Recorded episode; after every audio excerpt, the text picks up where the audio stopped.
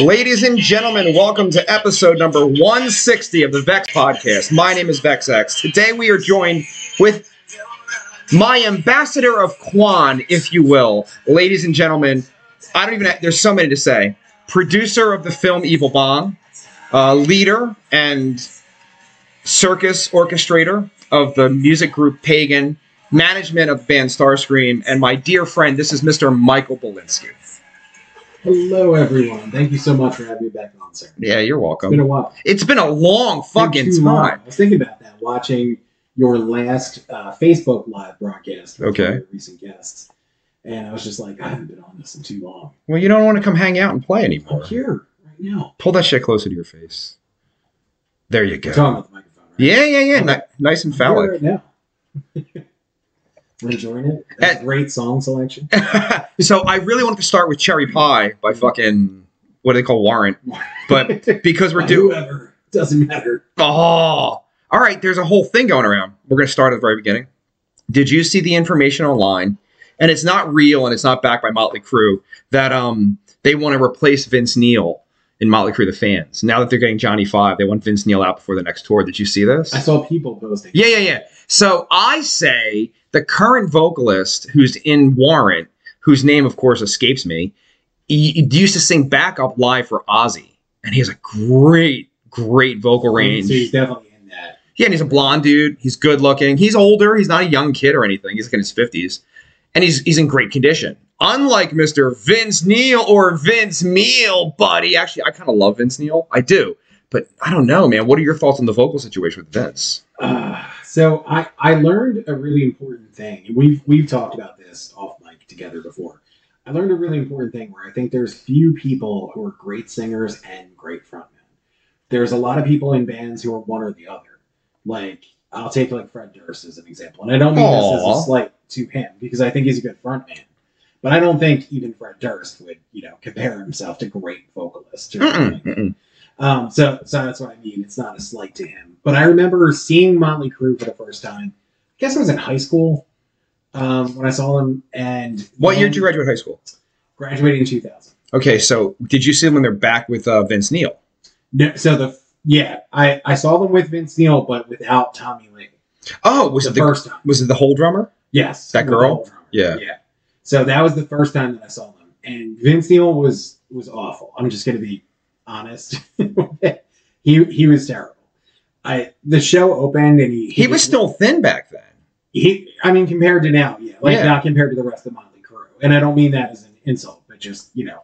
But he, I remember him running on stage and like getting winded in the first song, and clearly just not you know the most technical singer, or at least not taking care of it to do what he needed to do technically. Sure.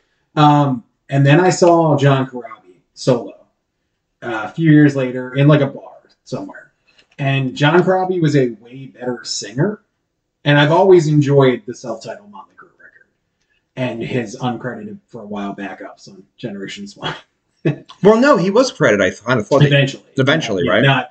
I think originally he's only credited with some like guitar parts or something, but like you could clearly hear him on a couple of songs. it's weird because all the demos are they gave to Vince are just John singing all the parts. Yeah. Because the record was kind of done. Right. They just wheeled Vince in Yeah. to get the band back together, man. But I remember seeing John Corabi, and it was interesting because Corabi was a way better singer from a technical perspective live, but he didn't have the same charisma still than Vince Neil. Which is important. even out of breath. Like people were cheering for Vince Neil, like he was their friend on stage, and that, like seriously, and like he he's like, "Hey, Philadelphia!" and people were still going nuts. And with Corabi, like in between song, and I'm not trying to, you know, say anything about Corabi, but between songs, he was just like, "Hey guys, you know, thanks for coming out or whatever." And it was just like, "Yeah, you know what? I I get it. Like I understand the difference between these two guys. Like one is a good singer and one's a good frontman. There are a few people who I genuinely think are both. You're one of those. oh, look at And I'm you. not, I'm not saying that because I'm on your show. You're Okay. one of those people, though, who I, I really appreciate your singing and obvious great stage presence. Now I got to be honest. If we're going to be honest, when I was young and King Sam and I were in a band called The Broken, it wasn't called Starscream yet. I could not sing.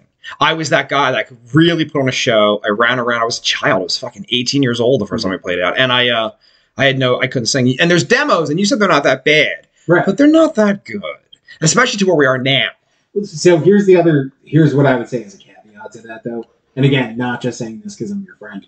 The Broken had more of a punk Oh yeah, than, Starscream. Oh, yeah. So it fit the aesthetic of the band. but in my mind, I I wanted to be in Queen. You know what I mean? Right. Like the whole time, and we're still nowhere near that. But like we're getting closer to at least original GNR.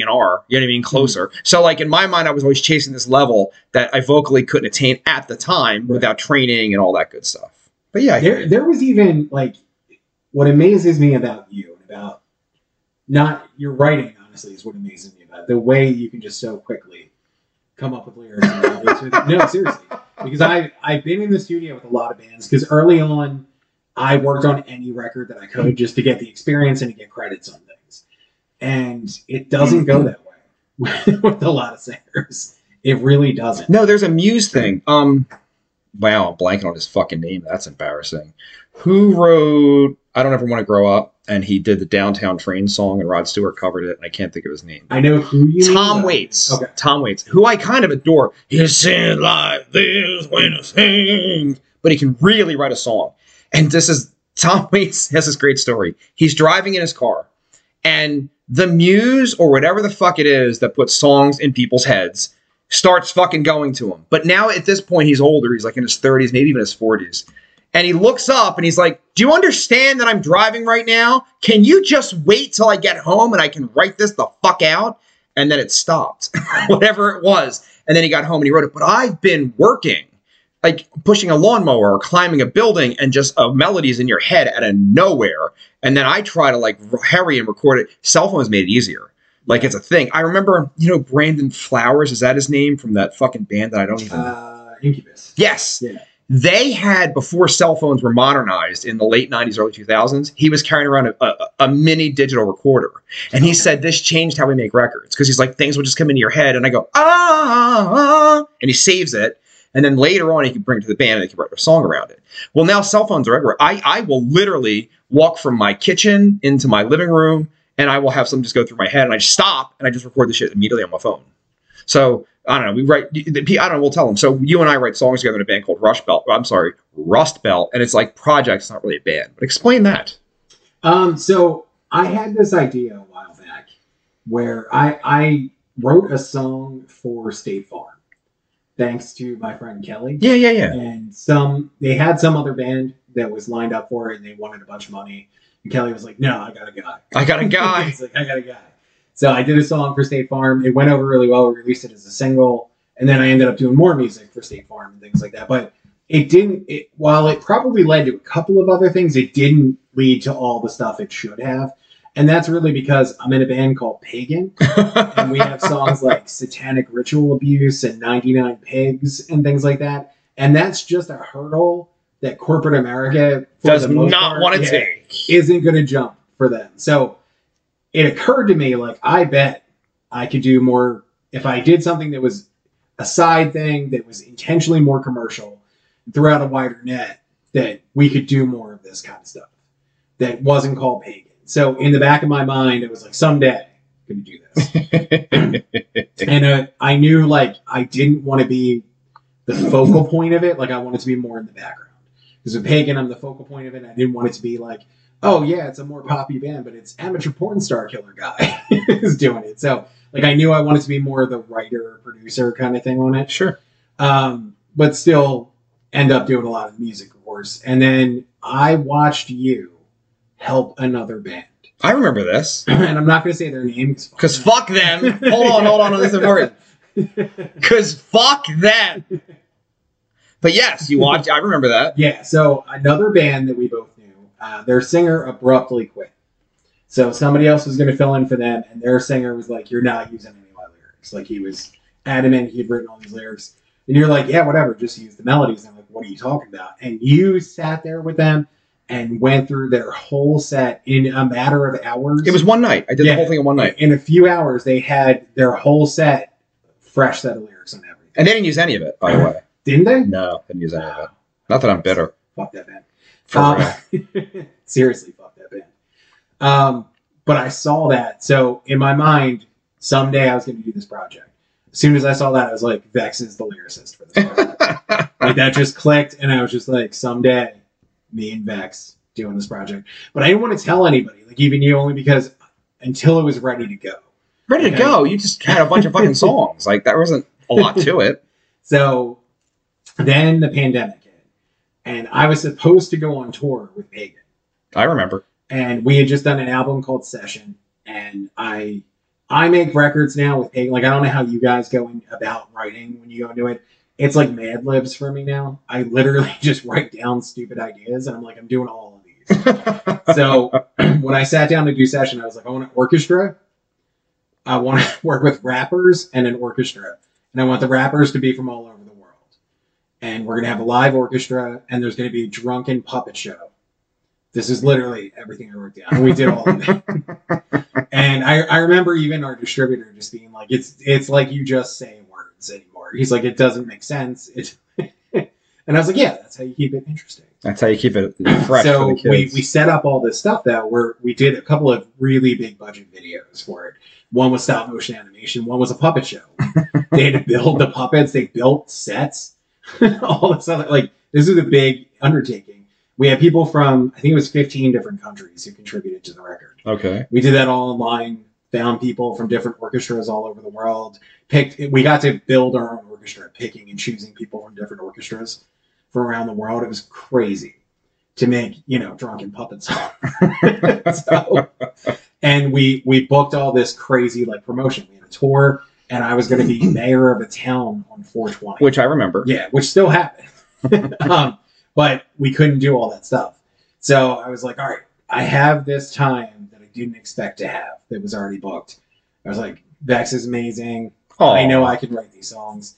I was like, we need a singer though. And you're an amazing singer, but I didn't want it to be you because I wanted to focus on you as a songwriter. Because that, what I saw that night, I don't think people see because I think when you go and see Starscream, you see you as the front man, and it's such a it's it's such an engaging show Aw. That and I was I'm right about and I'm not just saying this to pat myself on the back. I played our first song we did together time for somebody and they were like, Who wrote those lyrics? And somebody we know. And they were like, Who wrote those lyrics? And I was like, Vex. They were like, Really? and they went back and re-listened to Starscream stuff and they're like, I just get so caught up in like what Vex is doing that they weren't hearing your words. Oh man, I put a lot of effort into those words too. Like a lot. But and I get where they're coming from. That that's not an insulting thing. It's just when you see you on stage and Sam playing guitar and everything, like it's it's the whole package. Yeah, yeah, yeah. in. So it, I wanted to focus on you in a totally different way. But then it was like, well, who's going to sing this first song? And I, I didn't even think we are going to get one singer. And originally, I was like, a many, right? yeah, twenty different singers. Sure. So I was just online looking up like session singers, like literally random Google searches, and I came across Ryan Whyte Maloney. I vaguely knew who he was. I have never seen the voice, Nor have I. but it's a popular show. So he was in like promo shit for it. So I'd seen him, like his image Yeah. on things. Never heard him. So I listened to like one or two songs, and I was like, he he can sing well Really well. and but it's like country kind of leaning. I was like, I don't know, and not that he couldn't sing something different, but I found that I've tried to work with really talented people, and if we don't click, it doesn't work. Sure. So I was like, is he gonna get us? Is he gonna understand? Like, is this gonna? Does he get drunk in puppet show or not? Yeah, does he get this? And I found a Misfits cover that he did. Oh no shit. What's the you know what song? Um, Saturday night. Okay. So I found his cover Saturday night. And I was like, he'll get it. That's cool. so I looked him up, and his post said something like, "Hey, you can hit me up on." And there's like three or four different like music uh, session player sites that he had posted on, and to offer his services as a session player because he was supposed to go on tour and it was canceled. because of the COVID. pandemic. Yeah. So he wrote a post on social media like, "Hey, hit me up on any of these." I'm sites." broke. Yeah, he was like, hit me up on any of these sites. Uh, my tour got canceled. I need to work. And he like, as like a joke, he was like, hey, maybe we'll start a band or something. So I immediately hit him up. I was like, I got you, man. Here's what we're doing. I got songs, man. So I sent you before I even sent him anything. I sent you. I put a track together really quickly. Sent it to you. A half hour later, maybe. Yeah. You had everything. Duh. It was the whole the melody, everything. And you had recorded a demo of it. We sent it out to Ryan. An hour later, He had the whole Yeah. song. he had a scratch vocal track on there And then he was like, "Hey, is it cool if I add some drum fills? Because he's originally a drummer." I didn't know that. Yeah, so he was like, "Can I add some drum?" Because the original uh, drumming on time is just a very simple loop that I, I looped up. I like your like very simple. very simple, even by like normal, like you know, simple standard, very simple. Very simple. And he added some drum fills and stuff to it. We had that song that day. That song was done. Well, do you know? I don't know if you know this. The day Eddie Van Halen died was the day I wrote it. Did you know that? I did not realize. That. Yeah, yeah, yeah. And there's a plaque if you look to your left on the wall. Mm-hmm. It reflects it's October 6, 2020. That's the day we wrote the first song. Wow. I came home, I think I worked that day. And the, the track was there, and you were telling me it was coming. Yeah. And I was like, I'm doing it right now. Eddie Van Halen passed away. It's going to change our lives, blah, blah. And it just came out of me. And if you listen to the lyrics, it's about that. Time's on my side, blah, blah, blah. Like it's a whole like in, in respective, no, intro, introspective thing for your life. You know what I mean? And Okay. again, it was recorded and written and conceived everything on October 6th, the same day Eddie Yeah, Van it was Halen all one day. It was Yeah, yeah, one day that song. So I had that song. I know a DJ in New Jersey. Oh yeah, we, we, we know. All right, your boy kind of rubbed his butt on my leg there. Do you even know about that shit? No, Yeah, that thing we're not allowed to put on social fucking media that you won't acknowledge happened. He like rubbed against me. I mean Hmm. he's an he's an all service pastor. Yeah, I got that impression, and he's very tiny. But keep going. Um, so he he is a DJ in New Jersey. So I knew him, and I had that was another thing. I was He's like, an actor. Let's tell the story correctly. oh yeah, he's an actor. Like a like- kind of famous actor. Oh yeah, yeah. And He- then now he's a DJ. yeah, and he DJs on uh, a station in Cape May. The girl I brought to the thing we won't put on social media fucking knew him, and is a fan of that fucking whole arc he did. Oh like, yeah, and she like sent it to her mom. She's like, "Oh my god, guess what I'm hanging out with?" this kind of thing. Go ahead, keep going. yeah. We were hanging out with him later that night. We went over his place. Um, so he's he's a DJ. So I was like, hey man, I was like, and he he likes pagan and had sent pagan tracks and Starscream stuff before, so he's he's familiar with everything. And um, so I was like, hey, I did this thing. It's like we just knocked this out today. Can you spin we it worked really hard for an hour on this. Um, I was like, I would you be interested in premiering this? And I was like, I'll send you merch and stuff like that. We'll do like a radio giveaway Sure. for it. And he was like, Yeah, man, send it to me. He loved the song. So he set up like a radio premiere. Like it was a big deal. And this is something we just made. No, no, you made in your heard. house. Yeah, nobody's ever heard before. so but he made it like it was a big deal, which helped us kind of hit the ground running with it. But people liked it. That's the yeah, thing. he did. And then you met, you had a video constructed out of thin air very quickly. Yes. And then I sent that to all my friends. They're like, "This is amazing. Who's this?" And I'm like, "That's kind of me, but kind of not me." No, it's definitely you. This is this is our project, I know. and I, I to me, it's more you than anything. I, without the music, words. no, but without the music, there's nothing. For real, the music was first. I bend everything that I make in that project around what you made. For real, because I have shit in my head. Mm. Like if I made a Vex solo record, which I was kind of in the process of doing, but it kind of fell I apart. really, really. It might happen, but there's like tracks, and that's what was in my head, like the orchestration and that stuff, and that sounds kind of different too. Like it doesn't sound like Starscream, obviously. Right. Nor does it sound like Rust Belt, because it's kind of like, um, do you know who the Marvelous Three were? Yeah. And Butch Walker. Mhm. Like I like that kind of poppy rock stuff. Okay. So when stuff came out of my head, it was kind of on that order. You know what I mean? Starscream's more aggressive. Like, but I feel like if I wasn't as half gay as I am, mhm, Starscream would be more aggressive. And if Sam wasn't as aggressive as he is, it'd be like, woo, we're Starscream. Like it wouldn't. you know, No, you guys balance each other out. Really. in a tremendous way, actually. Yes, that's a thing. All right. Enough of Rust Belt. That was fucking 20 minutes of bullshit. We can just step aside from that. Also, it's a stream our album. Ghost Stream our album. This is incidentally the first time the Vex and Vex podcast, episode number 160, is doing a live stream to YouTube directly. Yes. We've never done this before. And I'm so bad at it that Mike had to like punch in on my cell phone half for the shit to work. It's like, oh, just do this button here, there. And it was a thing. So you're bringing up things off microphone. Um, Guns N' Roses, there's a new box set. Yes. What is it? Tell me. Uh, so they so if you remember earlier in the pandemic, they did a box set of uh, Appetite for. I remember. It was huge too. Yeah, and what was interesting about it is they included the EPs that came out uh, around that time. Sure. So it- Live Like a Suicide. Yeah, it had that. It had the self-titled one, which everybody calls "Live from the Jungle," Mhm. it's self-titled, and I believe the Civil War EP was on that too, Okay. because that came out after Lies came out, which Lies was the first EP. Excuse me, Lies is 88. yeah. And then they had cut it. It's weird. I don't know if you, I'm sure you know this, but they cut everything in a weekend. Lies was just Oh yeah, recorded in a weekend. extra four songs. Yeah. Yeah.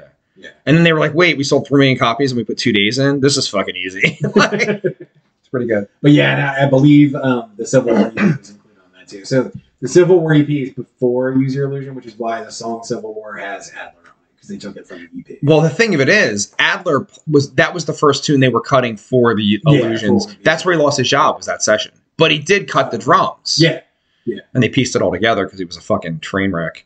He can play now, like he can play. I don't know if you know that. Look look at your face. You're not gonna comment. Adler's appetite. I, I have nothing against Adler and his playing. I just he's not my favorite drummer of Guns N' Roses. who is your favorite drummer of Guns N' Roses? Frank, the current drummer. Oh yeah, Frank's pretty good. I think Not a Matt Sorum guy at all. I like Matt Sorum. You're being in the middle for me. so it's Frank, then Matt Sorum, and then Steven Adler. The whole swing that gives you appetite though is Adler. Adler sounds, and, and again, this is nothing against his playing. His style sounds dated to me. It was 1987. it wasn't dated then. It was cutting edge. And he wanted to do double kick and shit, Mm. and they stole it away from him. Do you know that story? No, So they had a giant, like when you're a drummer, especially when you're poor and you're a kid like that, he had a giant drum kit set up. Two kick drums, a bunch of floor toms, whole kinds of shit. And he went to like probably take a leak or do a line or smoke some weed before rehearsal. And Izzy's like, come here, hide that fucking kick drum. Take these toms away. And they set him up with like Starscream until very recently always had a jazz setup. One rack tom. That's how Starscream does music. Even if drummers didn't play with a single rack, they did with us. Not anymore though. Anyway, what are you hinting at, sir? there's a new drummer. Who? I cannot say. I feel like it's the worst kept secret in local rock and roll. If you're in the know, you already kind of know who it is. But if you're not in the know, come see us December 3rd at the Rusty Nail in Ardmore. Because, you know, we're big time. And you get to see our new drummer, which I'm pretty excited about, Are you announcing it prior to that, or No, I, I might announce day of, maybe, maybe. Dude, I'm chomping at the bit. Like, I want to scream it from the rooftops, but I can't keep a secret. Go ahead. I'm I'm excited. I mean, I'm not like a not be able to keep a secret guy. I'm excited for you guys Because it's, it's an I think it's a great fit. It is a great fit. yeah, it's a long time coming. Let's just put it that way. Like, there's no better person on the planet Earth that should be playing drums and Starscream than this human being. And now he is, and he's so good. Like, fuck it. He came out for his air quotes audition. All right, I'm gonna tell the story correctly. I don't give a fuck. It's happened. The drummer came in and he was in a mood. And it was very obvious he was in a mood. And we were rehearsing. And then I stopped and I was like, remember, on this date, we're doing this, and this date. He's like, oh, I can't do that date. And as a band in Starscream, the way we work is I will get a date from a club. I send it to the group chat. I text everybody. When everybody signs off, everybody has to sign off that they're available. Then I go back to the club and I confirm it, It's locked in. which is professional. Mhm. And this was done months in advance, months. And he's like, yeah, I can't do it. I'm going away that weekend. And I'm like, but two months ago we fucking set this up. You know what I mean? He's like, yeah, yeah, I'm sorry, I suck. I can't do it. And I was like, all right. And I, I was I was upset. But I didn't and I lose my shit. Mike, I lose my shit. That's what I do. But I didn't lose my shit. I was like, okay. I didn't say anything. I made a face like, but I didn't say anything, right? And we played another song, and then he was like, you know, I'm kind of offended over ABC. And I was like, oh, all right. offended. Yeah, yeah, yeah. And I had a, I, I was like, all right, well, what happened? He said his side, and I said, hey, I'm sorry that happened. You know, I apologize. He's like, well, you're not sorry. And I was like, I just said one second ago that I apologized for that happening. He's offended by you or by something going on. You said it, I didn't. So it's every time. So so then I was like, should we look elsewhere? Is this not going to work out? And he's like, yeah, you should probably look elsewhere. And he's like, I will do the committed shows that are booked. And I was like, okay. And we finished rehearsal, which was weird. I was gonna say that's gotta be odd. And we had a show together that weekend that we played. It's gotta be So it was fucking weird. yeah. And I, while he was still here, texted someone, hey, he called me. I couldn't even answer the phone because we were at practice. So I was like, Like, this, yeah, no, fuck that dude. He's gone. I was like, uh, this happened. And we got the news at roughly noon. And at 1.30, somebody else already had the job. I can't stress that enough. And came in in new songs. Yeah. New I, songs. I'm genuinely excited, and not just for you guys as friends, as, as business associates, but this this is the way it should be. Is how I feel. Does that make sense? It's a big deal. Yeah, I was just like, yeah, that's that's right. So the new record, which already has a title, it's called Heaven and Earth, is almost finished being written, almost. And then we're just going to go in and fucking knock this record out. And then, all right, you're the management, you're the advisement, right? We have a problem. We just make LPs. That's just what we do. We want to do five acoustic and five electric. And you don't do side one and side two because it's a digital world and everything that was CD isn't like that. But in my mind, it's side one and side two. Everybody's going to singles. Slipknot announced they're going to singles this week. So what the fuck? Like, uh, is it dead? Is the whole? I mean, no one buys our records anyway. I don't know what are you gonna do? But they stream them. Like, uh, what are your thoughts? Um, so to, to keep using us in there, so that's what we did. Um, I started doing that with Pagan, like releasing a few singles before the album, Sure. and then putting a bunch of videos up. I took it to more of an extreme when we did Rust Belt because I was like, younger audiences just know singles. They Sure. don't have the attention span to listen to an album. So we released most of the Rust Belt album as singles before the album came out. I held back three songs. And that was really only because the record label asked for three songs to be held back so that they could push the record. Because So there is a record. yeah, so that so that it, it's an album, Yeah. just a collection. Of, so we held back three songs. I was only going to hold back one originally, but we held back three songs for the album, which worked out because two of the three that I chose to hold back were less popular than the other ones. No If shit. The streaming numbers, they did less than the other ones. Okay. So which is good, which is a good thing because what was cool about doing singles, like you guys wrote your record as a record, which is great.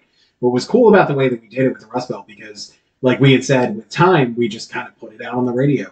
We got to see in real time what was working and not working. Sure. So we got, and I adjusted to that like very quickly. Like if I saw a song that didn't do as well as another song, we really quickly changed place.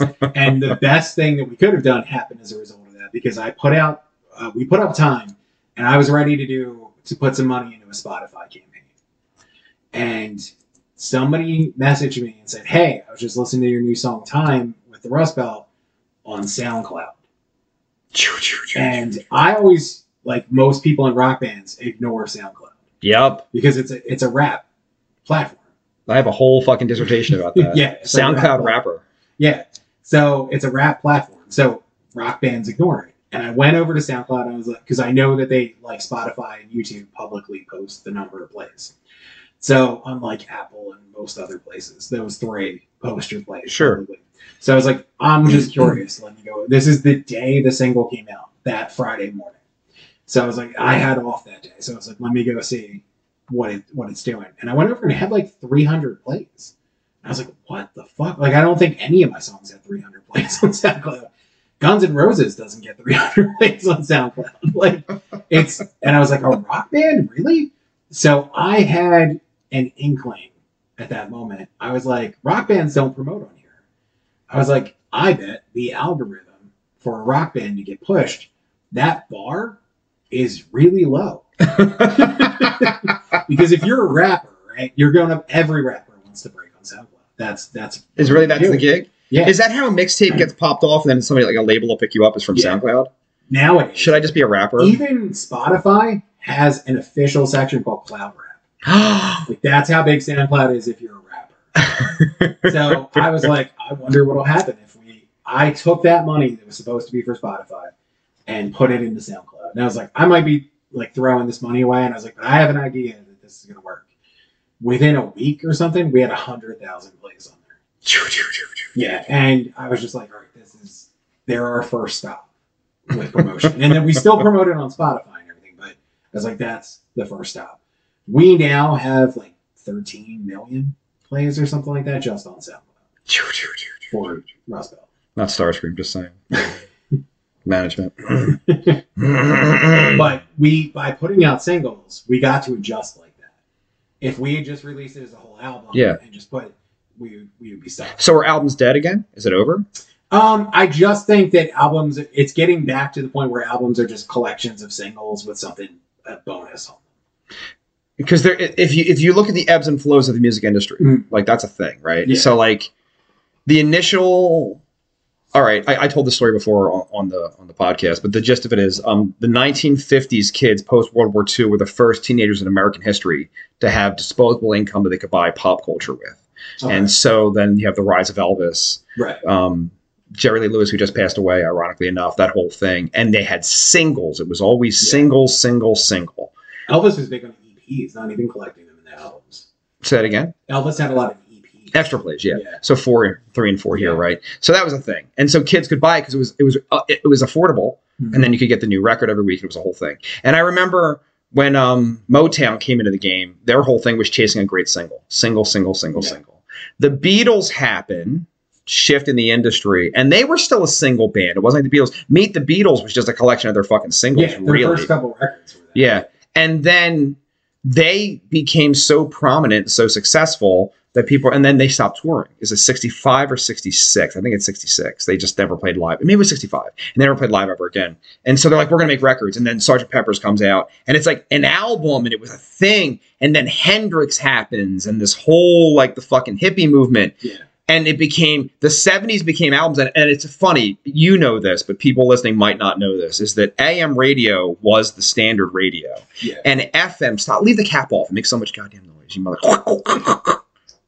anyway so they am radio was like regular radio but on oh, but on fm radio they would play whole sides of records because Yeah. nobody was listening and I wasn't alive, so I don't know how the transition goes from AM being the dominant force to FM becoming the dominant force. And now it's dead. Remember when they really thought satellite was the future? Like they really, really, really thought. They underestimate podcasts, they underestimate the internet.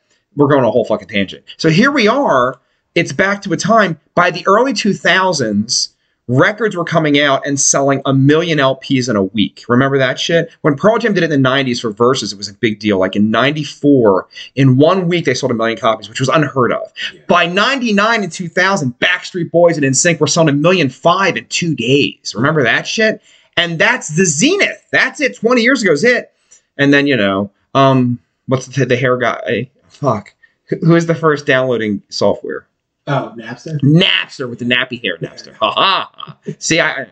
But then Napster happens, and now we have degenerated down to single land. Kids don't even own like product and have no desire to own product. What are your thoughts on this? It blows my mind as an old fashioned person. Um, I I get it to a certain degree because I'm I'm a physical product. Yeah, I want the product. Well, obviously. Yeah, I'm a I'm a physical product guy. Um, the thing is though, I have about five or six thousand vinyl records. That's a lot to I know. move. I it- You're not moving though anytime soon. no, no, no. But it's a lot to kind of haul back and forth and, and wrangle. So I get the appeal of having a say a Spotify subscription and having 20 million songs for just one flat monthly rate. I get the appeal of. Sure. I have anything I want to listen to right here. I don't have to buy physical copies. I got to be honest. On YouTube, I can listen to anything I can think of. Yeah. There isn't a song that's ever come out that isn't on YouTube for free. So I don't know. I, I don't personally. I won't pay for Spotify, and I'm not. I'm a man of means. I could do it, but I won't. I don't. Again, I'm sorry. I cut you off. Keep going. No, no, you're you're good. Um, no, so that's the other thing too. Um, here, here's the positive for artists that comes from this. You're not fighting for shelf space because that was a literal thing. When you had to get records into a store, and I know this from when we did um, the Amateur Porn Star Killer DVD. Like, if you want to be on an end cap, you have to pay for that in a store. hmm Um, if you want to be behind, if you want to have posters up, you pay for that. Every Sure. poster you paid for.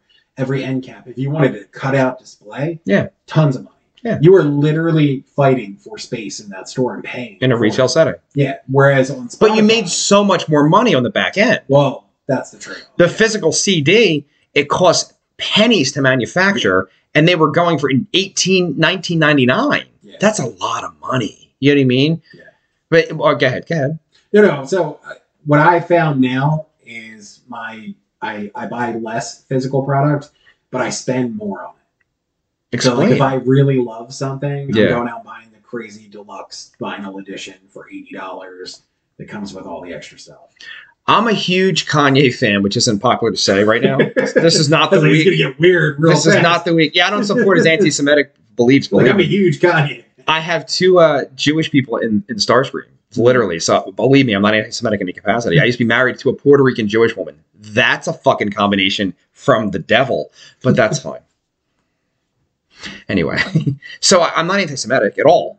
Um, for real, I really just happen not to be. I, I have a lot of people who are Jewish in my life that I adore, right?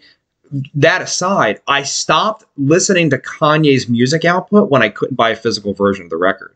And I know that doesn't make any sense, but like when Pablo came out, it was just on Tidal, if I'm not mistaken, right? Originally. And then I never, so I never heard it. I wasn't going to pay for Tidal, you know what I mean? And then I don't pay for Spotify or any of that stuff. So then I, I literally, at one point, I went on like Amazon or eBay and somebody burnt it onto a CD and put the artwork on. I paid like 30 bucks just to have a fucking copy that I could listen to in my car, which was a burnt CD. And that's how I happen to listen to music. That's like my thing, right? So I- don't know what Kanye sounds like in 2022. I just have no conception because I don't know where to find the music. I know that doesn't make any sense, but how does one if a record comes out by somebody I really, really like, I can't even get my hands on it. Like there was a new Limp Bizkit record, Yeah. right? And I'm an old fashioned guy and I want my Limp Bizkit CD and it wasn't even available. No, it was digital only. Like you couldn't get a fucking copy of it. So I, I don't. What, what do you, you got to put on your phone? Like how does that work? And then I, explain it to me. I'm not trying to sound as dumb as obviously I am, but I am. What's so what's good about something like Spotify is it's so ubiquitous now. You can stream it on almost anything. Mm-hmm. So it's on your TV, it's on your phone, gaming systems. You can send it. You can play through your car, any kind of Bluetooth speakers or anything. So you can really listen to it anywhere you want. Okay. But essentially, you need somewhere to log into your account from. So I mean, we always all have our phones with us all the time. So that's the easiest way. I don't. I don't. I don't have Spotify like that. Mhm. I have a free version of it to listen to Joe Rogan occasionally. Right. anything that I want to hear from Joe Rogan is on YouTube for free. Hmm. Like, it, it- not that Spotify costs money. I'm not saying that. It's just that do you do you pay personally Yeah, to Spotify every month? So you're paying like ten dollars a month. I have the family plan. So The like fuck does that mean? dollars. My Netflix, I happen to check my bank account, is like sixteen something now. Yeah. When did that happen? Um, they they've introduced an ad tier, I'm not doing that. I'm not doing that. so it. that's cheaper and everything else went up. Could have told me. They didn't know. And then I got to be honest. All right, now we're gonna go from the whole fucking other tangent, right? So now we're looking at entertainment and television. I am one of the archaic motherfuckers that spends $174 a month. I think it's 174 for cable and internet in my house. Mm. My internet is to die for. My internet's unparalleled. It's very strong. It never goes out. I love it. It, it really does. It works everywhere. And I, I adore the Philadelphia Eagles, which we were talking about off fucking camera, right? I like the Eagles. So to be sure I'm going to see the games instead of having to worry about a streaming service and this and that, I just pay for cable. Literally. And I don't mind cable. There's some shit that I watch. You know what I fucking discovered recently? Um, MTV Classic. And it's just always on my television. So I'll turn it on and a video that I hate from 1987, I'll sit through it in the background while I'm on my phone or I'm cleaning or something just to have a video on in my fucking house. The content the video is playing amazes me. I love it so much. I miss videos. I'm old. I'm not a boomer, fuck off, but still, like, I'm not young. So I, I really do like the old archaic shit. So, all right, get back to the streaming thing. Netflix is the fucking the the front runner of streaming. They really went from fucking we're mailing DVDs to your house. Yeah. My second wife had the shit before I met her, so she turned me onto it. And conceptually, I So when when they started, I remember when they started streaming, it was metered. what does that So mean? Depending on what DVD plan you had, was how many minutes of streaming you got. Get the fuck out of here. Yeah. But you could just go to unlimited immediately if you were inclined. No, they didn't offer that at first. Are you sure? Yeah.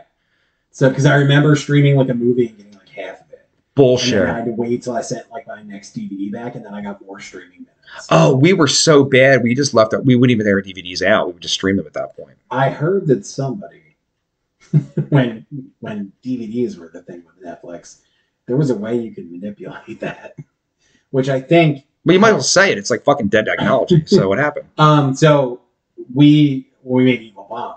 Netflix was brand new, so we Evil Bong was incredibly lucky to come out in the last gasp of video stores because we were able to still sell a ton of copies to video stores, and that's really what established its like cult following. okay. But we knew that Netflix was like a new cool. Can you thing. tell the people in Facebook land and on fucking YouTube land who the fuck what the Evil Bong film is? They don't know about your fucking franchise. They don't know what you did. Uh, Evil Bong was this little movie that I was a part of that there's now 11 or 12 entries in. And a cereal.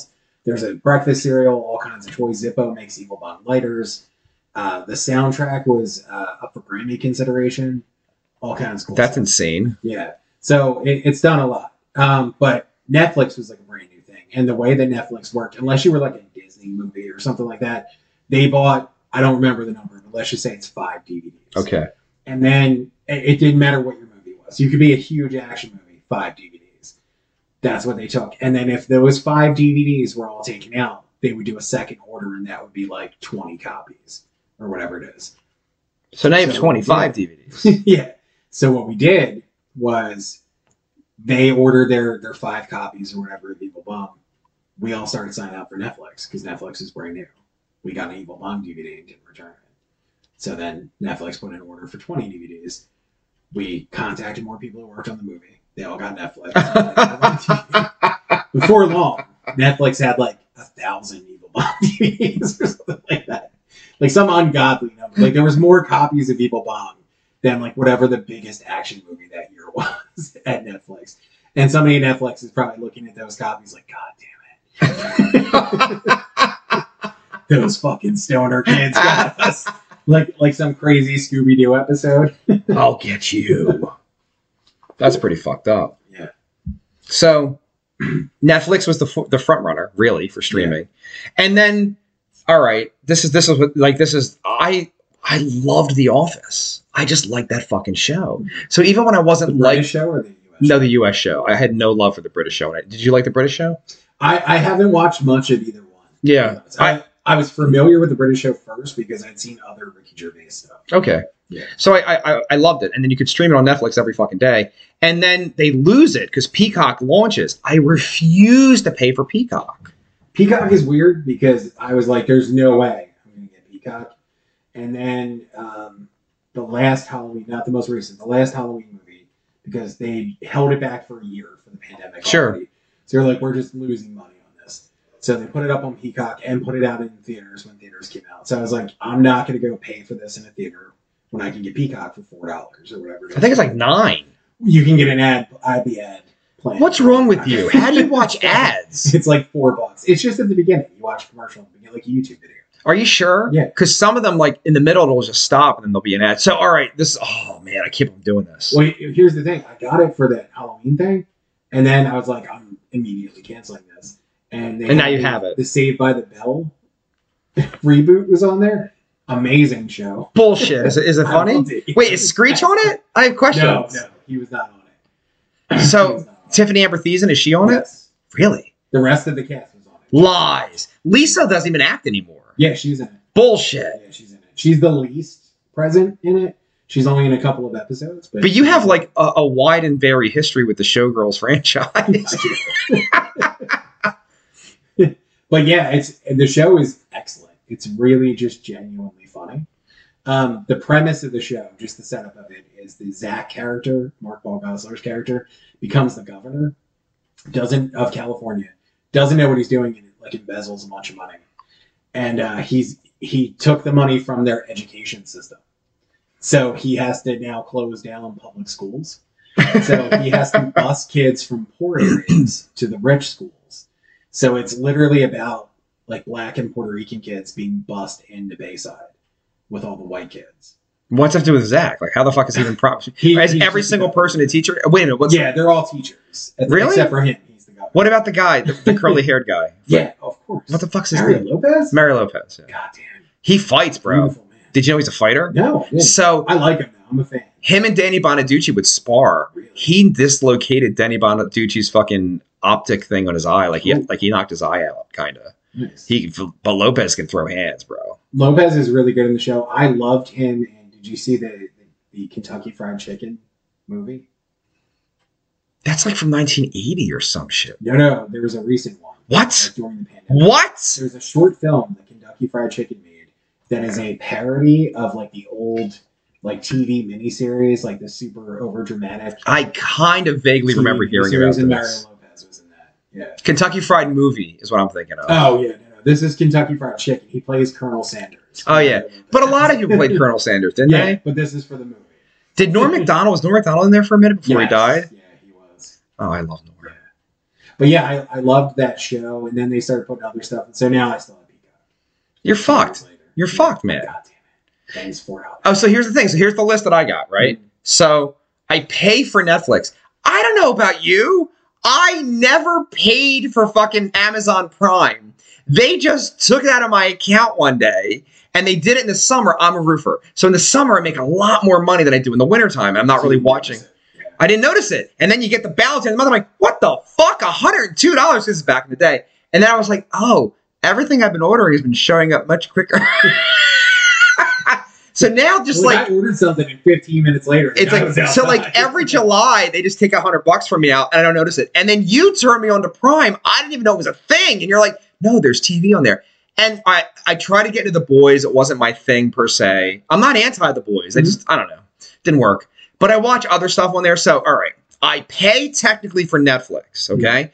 When my second wife first moved out, I just had her login account for like a long time That's the way most people get Netflix. But then I had to get my own. So now I have my own.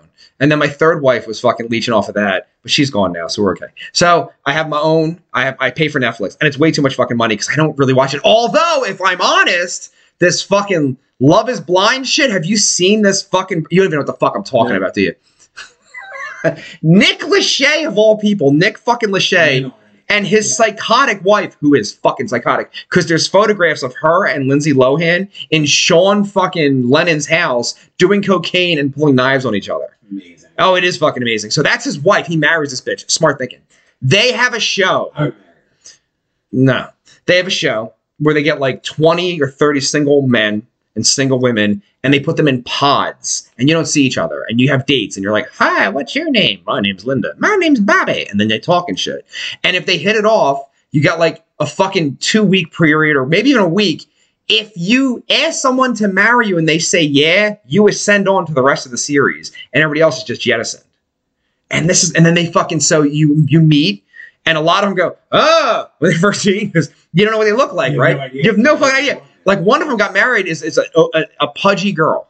She's a pudgy Kardashian, I call her. But anyway, Love and Blind, Love is Blind is fucking crack good TV. Like I don't smoke crack, but it's very popular. Although, and this is a thing, someone who works for me used to sell drugs. You cannot buy crack anymore. Did you know that? No. It's all fentanyl. They changed it. Crack's dead. And I don't smoke crack, but I feel like if I was an old crackhead, it would upset me to my core Yeah. that I had to go back to freebasing. Is that yeah? Is that going to be like remember the good old days? You could just get crack? for five dollars. Now you got to buy a bag of Coke, which is like forty dollars. I get. I that other band that I wrote the lyrics for, they know, but I don't know. Some about some of drugs. Look, look, I'm old as shit. Got a nice face, no wrinkles, no cocaine, kids. Anyway, mm, so I pay for Netflix. I pay for Amazon Prime. Netflix fentanyl. Fentanyl, crack. So I have to keep the Netflix for Love is Blind because it's just crack good. Then I kind of got into this other one, Love at First Sight, which is the same variation, but a bunch of people put you together. It's like an arranged marriage. And you walk out to the altar, and the first time you see the person, you got to decide whether you're going to get married or not. Then you live together for like two months or three months, and then you're going to get divorced or you're going to fucking stay together. Now, my friend who I love happens to have an account that she gets for free with her cell phone service for what's the other one? Hulu. This show has eight seasons on Hulu and like one season on Netflix. So I got her login information. And then the commercial started. And my fucking head explodes. Like, no! I PayPal'd her $100 immediately. And I was like, get these fucking commercials off. So this account that I don't this account that I don't have, I have to pay $100 a year to my friend to make sure I don't get commercials on my Hulu. That I, I don't even have Hulu. So now I have Hulu with commercials. fucking pussy. So I would call you the F word, A G D O T, but you can't. It's offensive now. I didn't say it. I said I would say it. So Netflix, I pay for. I pay for fucking Amazon Prime, and I'm paying $100 towards Hulu, even though I don't have Hulu. Then all this Star Wars shit starts on Disney. And I'm pretty anti Disney. I don't like Disney as a corporation. They just make my skin crawl. I don't like it. I'm not like, no, I just don't like it. I don't give a fuck. I don't like it. Like, for real, a lot of fucking Nazi shit back in the day. Like, say they're Kanye that, that's real. Yeah. They act like it wasn't a thing. It's a Yeah. fucking thing. His yeah. his Nazi head is frozen somewhere right now in a vat. And You know someday, crazy racist movies like Song of the South and stuff. I don't even know. Tell me. I might be oh, kidding. Oh, yeah. So Disney back in the day, because that's what they were. They made a lot of racist cartoons, but a lot of a lot of old cartoons are racist. Um, but they made a live action anime, an animated movie called Song of the South, Okay. which is a former slave hanging out with a bunch of white kids, telling them how great the good old days were. When they were slaves? Yeah. Saying when I was a slave, it was so much easier. Like, yeah. Like, it wasn't that bad, kids. And it's like, oh, shit. Here's the fucked up part. Even Disney, I think, realized, like, there was a backlash at the time. At the time. Even back then, people were like, whoa, all right. Whoa. Like, You mean people in the South are like, all right, guys, that's a little. And we're, we really we were little kind of much." so go ahead. and uh, so they pulled the movie. You can't get the full movie anywhere. But what they did, Disney didn't want to waste any money. They reused most of the songs and a bunch of the footage in later movies. Bullshit. Yeah. So a lot of like famous Disney songs actually originated in this insanely racist movie that they made. So I'm anti Disney, right? That's like my thing. Mm-hmm. But they have Star Wars now, and it, it- all right. The live movies, a lot of people hated them. I didn't hate them. I hated this. I, seven, I thought was good. Eight was painful, and they tried to bring it back with nine unsuccessfully. Really, but they tried. That's all right. And I like the movies, and I own them all on DVD because I'm an old man, and that's what I do. I bought DVDs. No one else does. And now my friend gave me a Disney login and I have my own account. It says Vex, and I have a little Darth Vader head, and I log into it, and I watch all the Disney I want. Have you watched Andor? No, I watched Mandalorian and Boba Fett. Boba Fett would kind of send you. d- d- just- well, what are your thoughts? Actually, shit, I should ask these things. What do you? Um, I really, really liked Mandalorian. I felt like Mandalorian and Boba Fett got the franchise back on track. On track. after the last three movies. Yeah. I don't hate that middle one the way that everybody else does because I can at least appreciate like the first of that trilogy. Everybody complained it was too much, And this one went way off the Yeah, reservation. and they were like, "Okay, we'll do something totally different." And I was like, "What the fuck?" Johnny Zero is still yelling about it yeah. to this day. So I I can appreciate, and I get it. Like I, it's not good, but I also appreciate like they did try. Like everybody bitched, and they did something different, and got a way worse reaction to that. but I say that like that happens in music too. Like I always use Cannibal Corpse as an example. Whenever Cannibal Corpse puts out a record, I feel like most of the reviews all say the same thing. Like it's just the same. If you like Cannibal Corpse, you'll like it. If you don't, you won't. Um, but my argument to that is if Cannibal Corpse put out like a genuine like power ballad, imagine that they could. Like I don't think Corpse Grinder has that high soft voice to do that, but imagine they could. no, but imagine if the People bass player. fucking hate it. Imagine if the bass player could sing like that, and no one knows. And Yeah. they put out this great fucking just track. right in the middle of the Corpse. record. and baby, You're like whoa. what the fuck? people are smashing their phones. but I feel the same thing with that. Like people complain about certain bands like that that just have such a ACDC is another one that has such a distinct sound that just carries over from record to record. But if they did something that was crazy different, people would freak out. Avenged Sevenfold did that. I don't like Avenged Sevenfold. I was gonna say I'm not a fan. but people were fans, and I got I got to admit this: in the early records, those the double guitar assault, like those two players, Mm. are pretty amazing, right? And then the singer, who was like had the throat problems, and they were like, "Listen, you can sing like like a regular vocalist, but you can't be as brutal." So then they they went kind of commercialish. And what is this? Like what years? Like 07 ish, 06, 08 in that region. That whole fucking backcountry thing, and they had this huge like thing. And then they so they established themselves as a commercial entity. And again, not my thing. You know what I mean? Then the drummer dies. He was pretty fantastic. That's sad. You know what I mean? Drugs, whoa, you know. And um, it's fentanyl. Can't get crack anymore. It's fucking gone. so then they, they they they came out with another record, and that that metal show, which is going back like eight years, was still in the air. I hate that fucking guy. You really I love that shit. you don't like Eddie Trunk? Eddie Trunk. Why? Well, wait. Let's get to that in one second. So the singer, what the fuck? He's like Shadows or something. Like the dumbest fucking stage. Yeah, they all have stupid stages. So which. I, I think honestly is one of the things that kept me away from that. So Shadows guy is on there, and he's like, "Yeah, you know, people are complaining about the new record, but they complained about the last record and the record before that. That's kind of the thing. Thankfully, they kind of went away.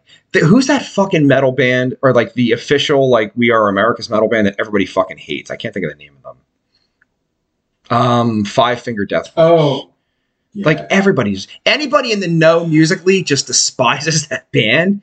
They're not that bad, but I'm not a fan. Like there's nothing there for not gonna me. say who was, but because I'm not trying to start a. MCK. But I remember somebody saying I was I was saying something disparaging about them, and they were like, "Well, you wouldn't say that to their face," and I was like, "I did."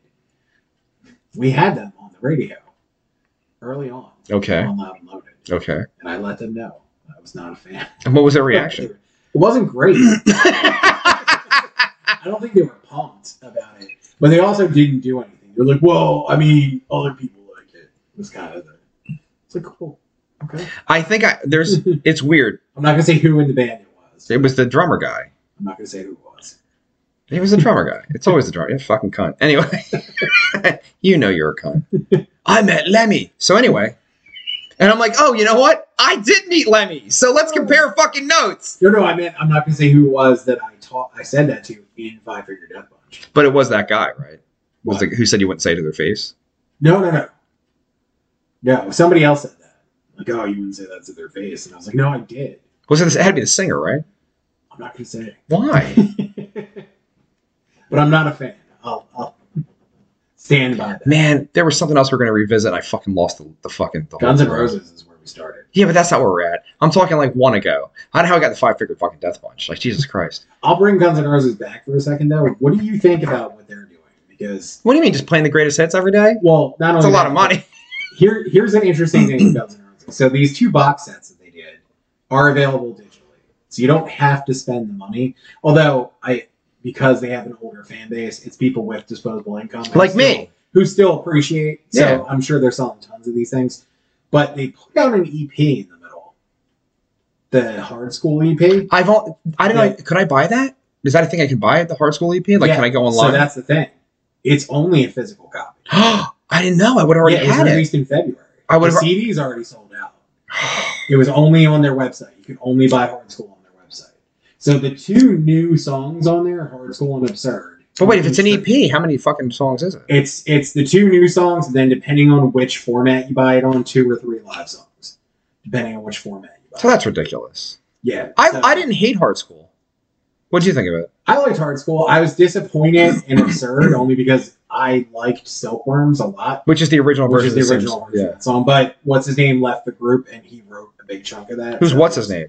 Uh, uh, Not DJ Ashba. no, no, no. Uh, the keyboard player who quit because of Slash. Um, I don't even know what you're talking about. oh man, it's gonna bug me. Is that why they brought, is that why they brought the girl in? Yeah. So the, wait, so.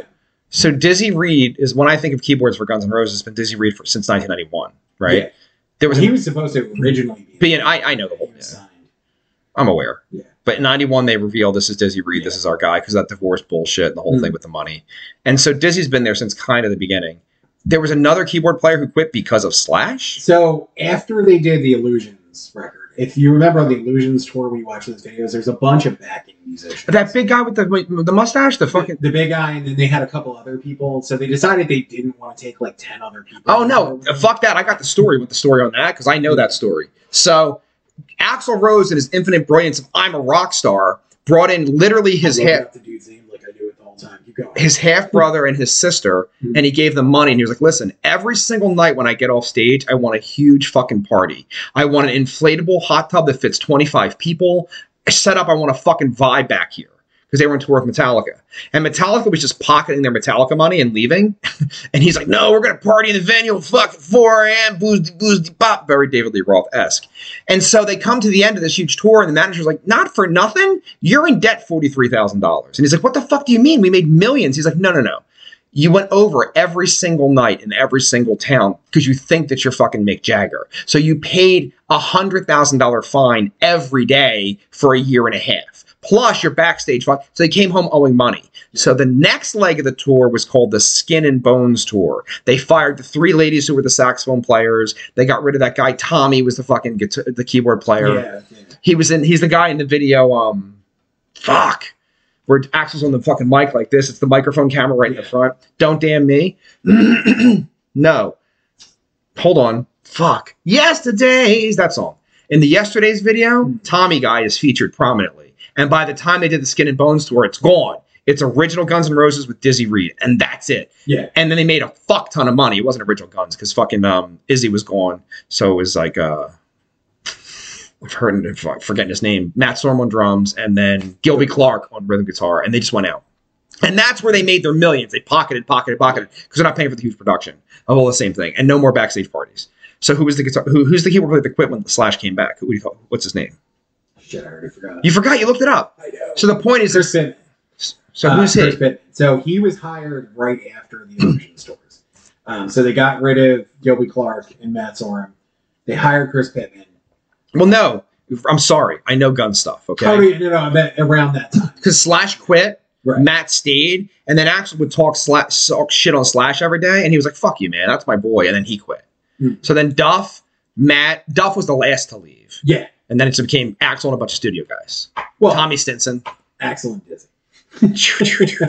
You're a big Disney fan, huh? I am. Yeah. Big hookers and blow guy. I, I think his contributions to Guns N' Roses are, Par- uh, they're- They're Paramount. Yeah. Um, so if you look at so after Appetite, if you look at the credits on the Illusions records, everybody is very meticulously credited, so they didn't have to pay people who didn't really contribute to the record. So there's a bunch of songs on there that Slash doesn't even play on on the Illusions records. That's not true. Yes, it is. No, it's not. Yeah, look them up. Look at the CDs. You have the physical CDs somewhere. I do. Yeah, it says who plays what on every song. There's like half a dozen songs between the two volumes that he doesn't play on. No, Yeah. no, Yep. no. And there's very few that he contributed to the writing to. And almost every song Dizzy's on and was a prominent writer. so I, I don't think he gets the credit. That's your playoff music. Ladies and gentlemen, this has been episode number 160, 160 of the Vex on Vex podcast. Mr. Belinsky, thank you for your time. Thank you. See, he's talking shit about Slash. We got to go. So, the Vex on Vex podcast is available on the Podbean application on your phone under the Loud and Loaded network. And this is VexX telling you, stay frosty. I don't know how to end a live stream correctly. We're going to figure this out together, people. Hmm.